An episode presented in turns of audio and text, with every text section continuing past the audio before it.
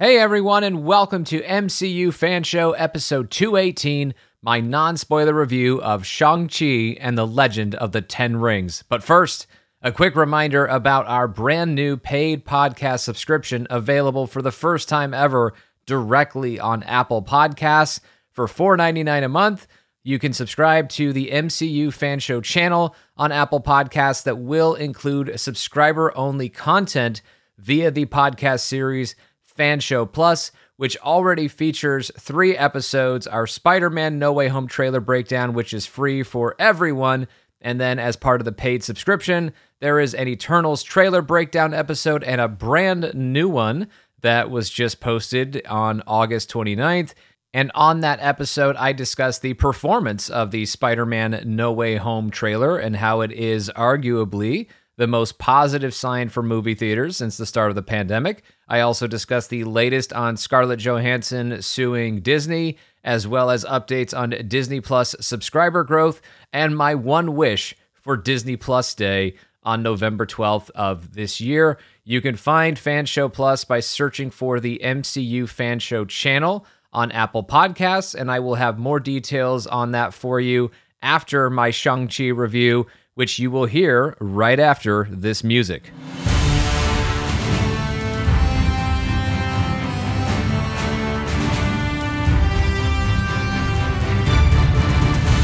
If you've been here before, then you know the drill. I'm not giving away anything. And if this is your first time listening, rest assured, first time listening to an MCU fan show, non spoiler review, that is, rest assured, I'm not giving away anything, but there are people giving away screenings of Shang-Chi and the Legend of the Ten Rings to kids. So let me tell you about that before I start reviewing. So on GoFundMe right now, there is a campaign, the Shang-Chi Challenge Help Kids See Shang-Chi. It is organized by Ron Hahn on behalf of the Boys and Girls Club in the West San Gabriel Valley, helping kids see Shang-Chi in theaters and via Disney Plus when it arrives on Disney's streaming service. There are also links to other GoFundMe campaigns helping kids see Shang-Chi in other areas. There is another GoFundMe campaign and really just another hub of GoFundMe campaigns from Gold House that is also helping kids see Shang-Chi via Gold Open screenings, which has a GoFundMe that is helping others create even more campaigns to help youth programs cover the cost of kids seeing Shang-Chi and the Legend of the Ten Rings. The link for that one is gofundme.com slash C slash Shang-Chi, with of course the hyphen there in Shang-Chi.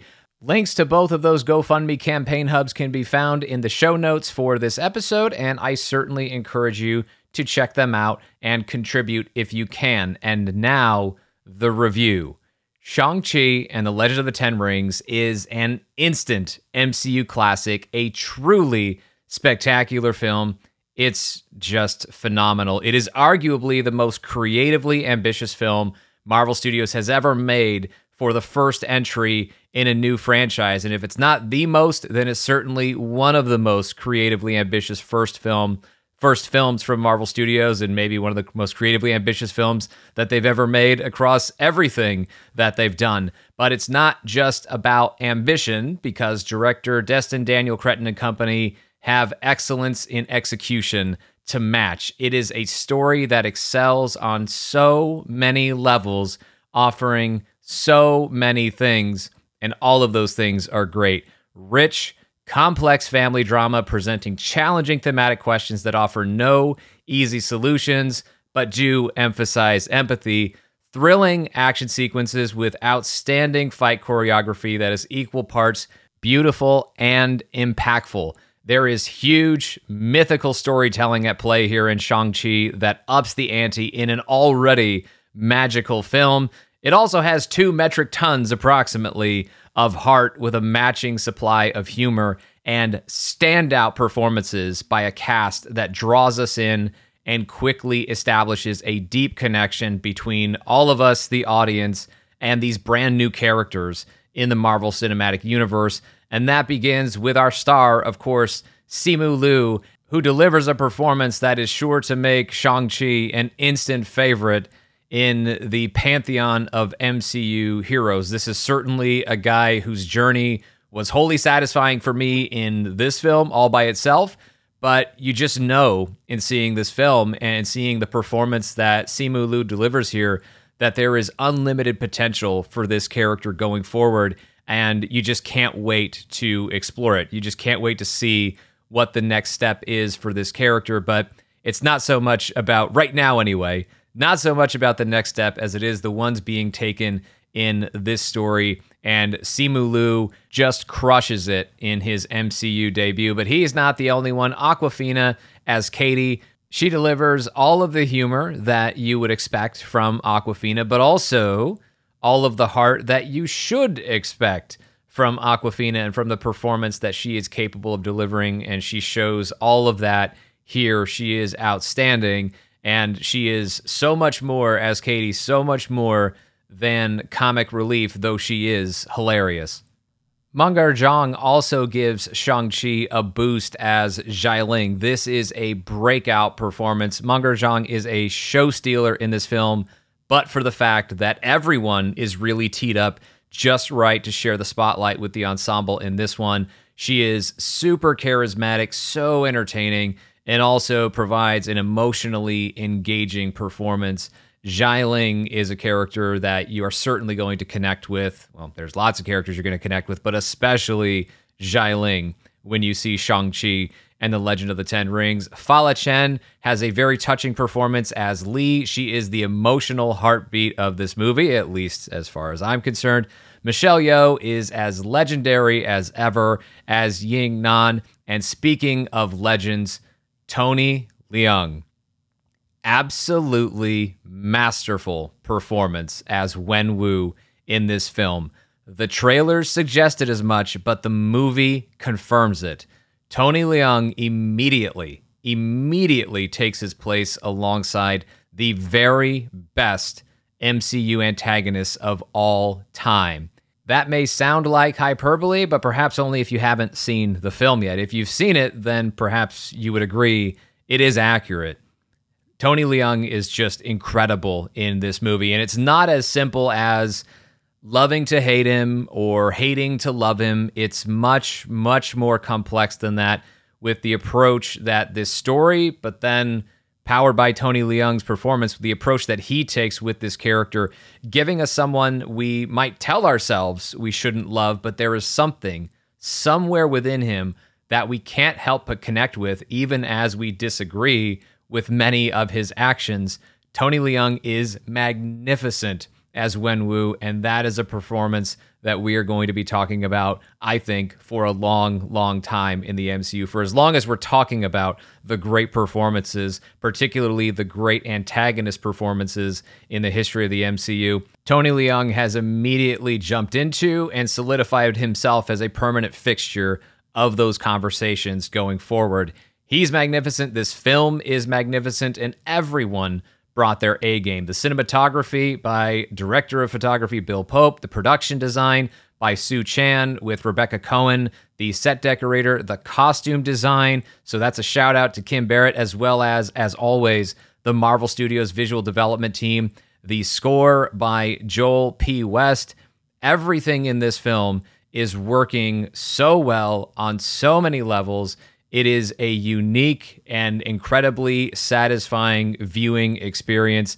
I just I, I, can't say enough about how much I loved this movie. It really is something special, and it represents and, and accomplishes so many of the things that we love about these stories in the MCU, but of course does a lot of brand new things that give us a whole that give us whole new reasons to fall in love with this story and these characters it's just it's a remarkable achievement by everyone involved and they should be very very proud of the work that they turned in. I love this film. I can't wait to see it again and i can't wait to talk about it in full detail with our spoiler review very very soon. But that's where i'm going to stop right now for the non-spoiler review because as i said at the top i'm not giving anything away. I just can't wait for all of you to see it because i think you're going to be just as impressed as I was and just as excited to talk about it and hear more about it and just dive into everything that makes this film so great. But first, you all have to see it. I know some of you already have seen it via the early fan screening, so you know what I'm talking about. But for those of you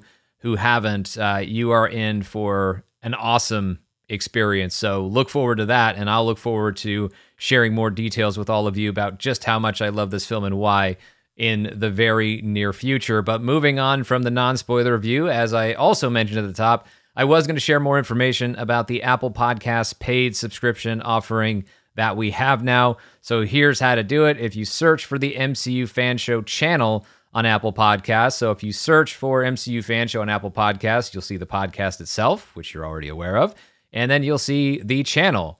Click on the channel, and there you will see the option to subscribe for $4.99 per month.